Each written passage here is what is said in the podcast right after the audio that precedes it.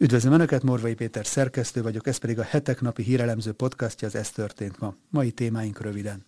Az ENSZ főtitkár szerint egy még nagyobb háború felé haladunk, és a világ alvajáró módjára halad az atomháború felé. Már az 5000-et is meghaladta a török-szír földrengés áldozatainak a száma. Szakértők szerint több évig eltarthatnak az utórengések. Megérkezett a magyar mentőcsapat Törökországba. A helyszínről jelentkezett a Hetek Podcastban Novák András, az ATV és a Spirit FM tudósítója. A földrengés egyik utóhatása az is, hogy lázadás tört ki egy szír börtönben, ahol az iszlám állam terrorszervezethez tartozó foglyokat is őriztek. Érezhetően csökken a harci kedv Ukrajnában, ezzel párhuzamosan egyre gyorsulnak a kényszersorozások Kárpátalján. Ukrajna szerte több ezer sorozóbrigád vadászik olyan hatköteles férfiakra, akik ez idáig valamilyen oknál fogva nem kaptak fegyvert az oroszok, e- orosz csapatok ellen.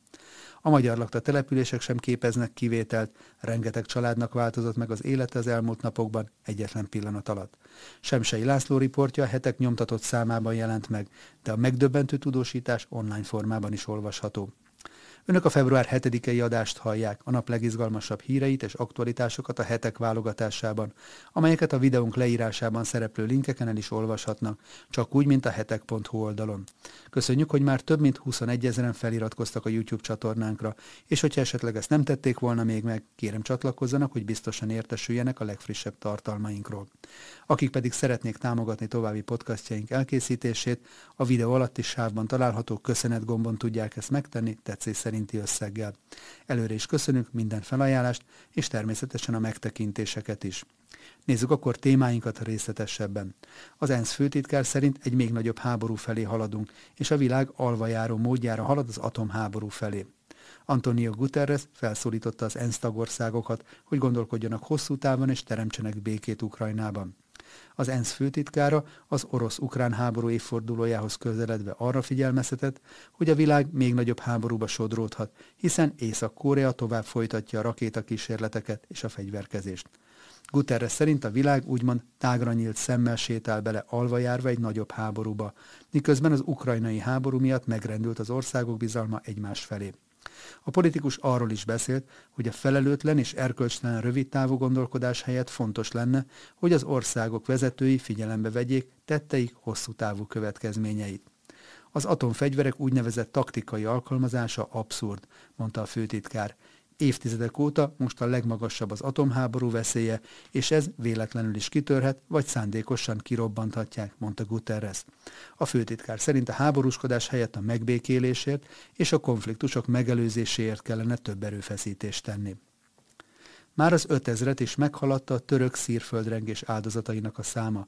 Szakértők szerint több évig eltarthatnak az utórengések. Akár két-három évig is tartatnak az utórengések a hétfői Törökországot és Szíriát sújtó földmozgás után, és nem zárható ki, hogy ezek meghaladják a hatos erősséget. Tóth László szakértő szerint akkor nevezhető a földmozgás utórengésnek, ha ugyanannak a tektonikai lemeznek a mozgásához kapcsolódhatnak. Törökország alatt három tektonikai lemez, az afrikai, az arábiai és az anatóliai találkozik, és ezek évente néhány centiméteres sebességgel közelednek egymás felé, ismertette a szakértő. Az elemzések mellett azonban újabb és újabb hírek futnak be a halálos áldozatok egyre növekvő számáról is. A legfrissebb jelentések szerint több mint 5000-en veszítették életüket a földrengésben.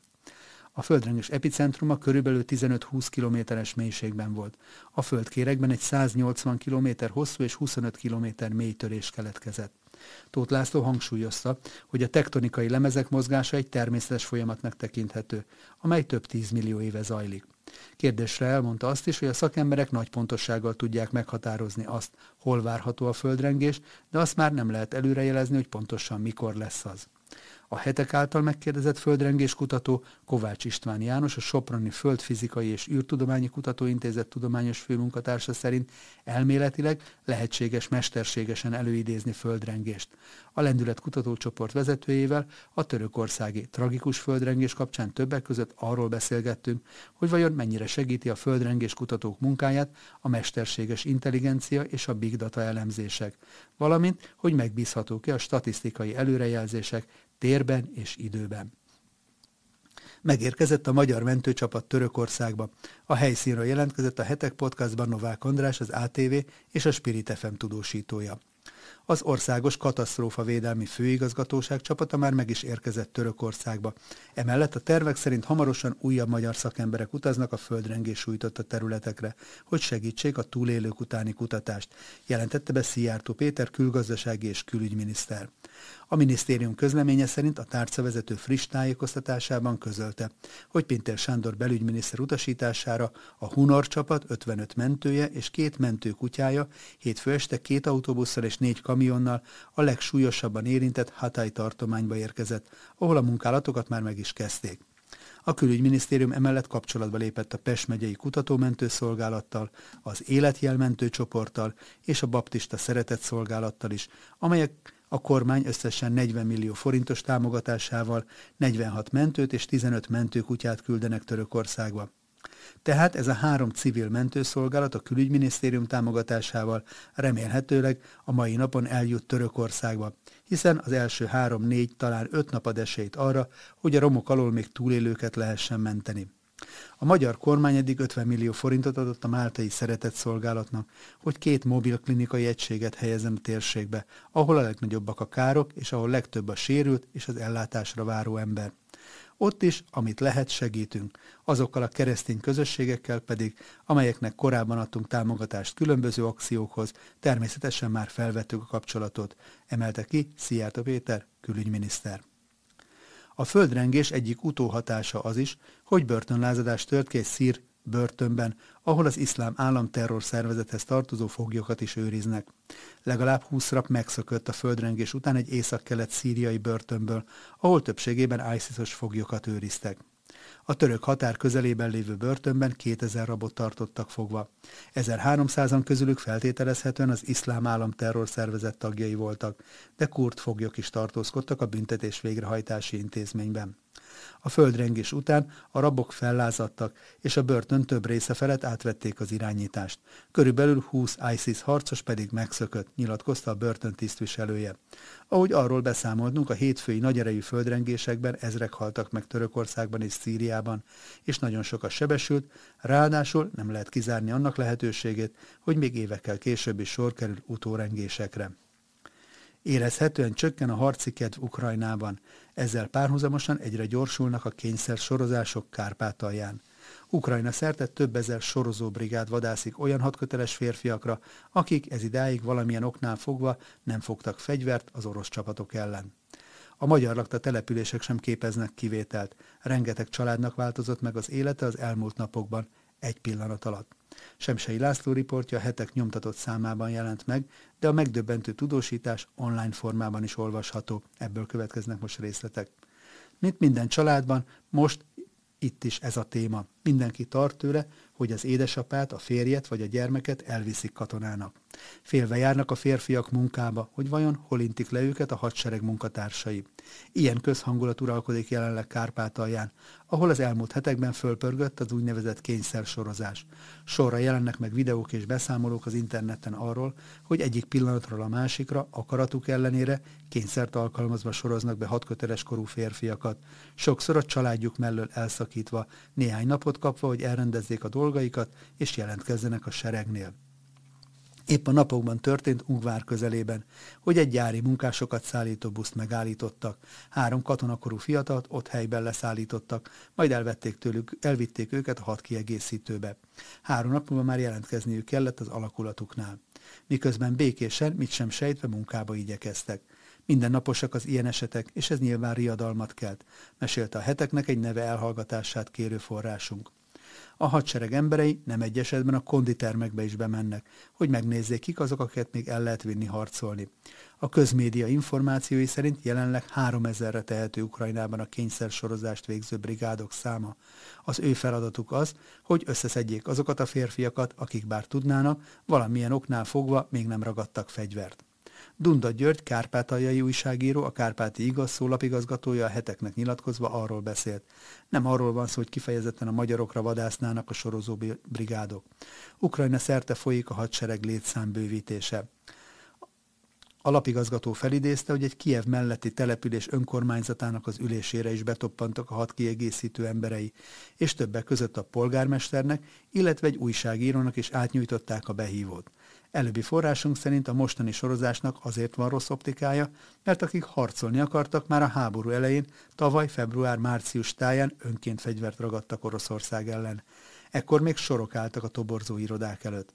Az azóta eltelt hónapok alatt a lelkesedés kifulladt, miközben folyamatosan érkeznek hírek a vesztességekről, és nagyon sok a személyes dráma is. Számos család veszítette el valamelyik hozzátartozóját, bár a valós számok államtitoknak minősülnek a hadi állapot idején, a becslésekről pedig szeretnénk eltekinteni. Így érthető, hogy sokakban bekapcsolt a túlélési ösztön és megcsappant a harci morál. Aki teheti, próbálja elkerülni a bevonulást. Utánpótlásra ugyanakkor szükség van. A nyugati narratívával szemben nagy veszteségek érik az ukrán haderőt, köztük a híres 128-as, vagy közismertebb nevén kárpátaljai dandárt is, ami a közvélekedéssel ellentétben nem magyar alakulat, de való igaz, hogy harcolnak ott magyarok is, ha nem is nagy létszámban. Ezért látni azt, hogy úton útfélen piacokon, kávézókban embereket igazoltatnak. Újabban a munkahelyeket is arra próbálják kötelezni, hogy küldjék el a toborzó irodákba a munkavállalóikat, készítsenek listát a hadra fogható férfi dolgozóikról. Mindenki veszélyben van ilyen tekintetben, nemzetiségtől függetlenül, fogalmazott Dunda György túlkapásokról is hallani. Nem egy esetben történt olyan, hogy a településeket járva nyitva találtak egy portát, és kérdés nélkül bementek oda a hat kiegészítő emberei. Kárpátáját a magyar kisebbség 20-30%-a hagyta el a háború kezdete óta. Ugyanakkor 300 ezer belső menekült érkezett a megyébe. A hangulat emiatt nem túl rózsás. Mi látjuk a háború szörnyűségeit, nem telik el úgy nap, hogy ne érkeznének gyászjelentések, ne lennének katonatemetések, mondta az újságíró. Dunda szerint több százra tehető a kárpátaljai áldozatok száma. Ungváron már közel 40 ilyen sír van, külön parcellát hoztak létre erre, de minden kárpátaljai településnek van már hősi halottja. Ami a magyarokat illeti, 12 áldozatról biztosan lehet tudni. A legelső kárpátaljai halott egy kis Sándor nevű ungvári fiatalember volt. Ez rányomja a bélyegét a közhangulatra. Minden nap emlékeztet minket arra, hogy milyen szörnyűség zajlik az országban. Fogalmazott az újságíró, és hozzátette. Nem igaz, amit sokszor a magyarok fejéhez vágnak, hogy nem veszik ki a részüket a háborúból. Magyarok is vannak a fronton, és az életüket áldozzák, hangsúlyozta Dunda. Ennek ellenére a harci cselekményeket tekintve Kárpátalja továbbra is békésnek mondható.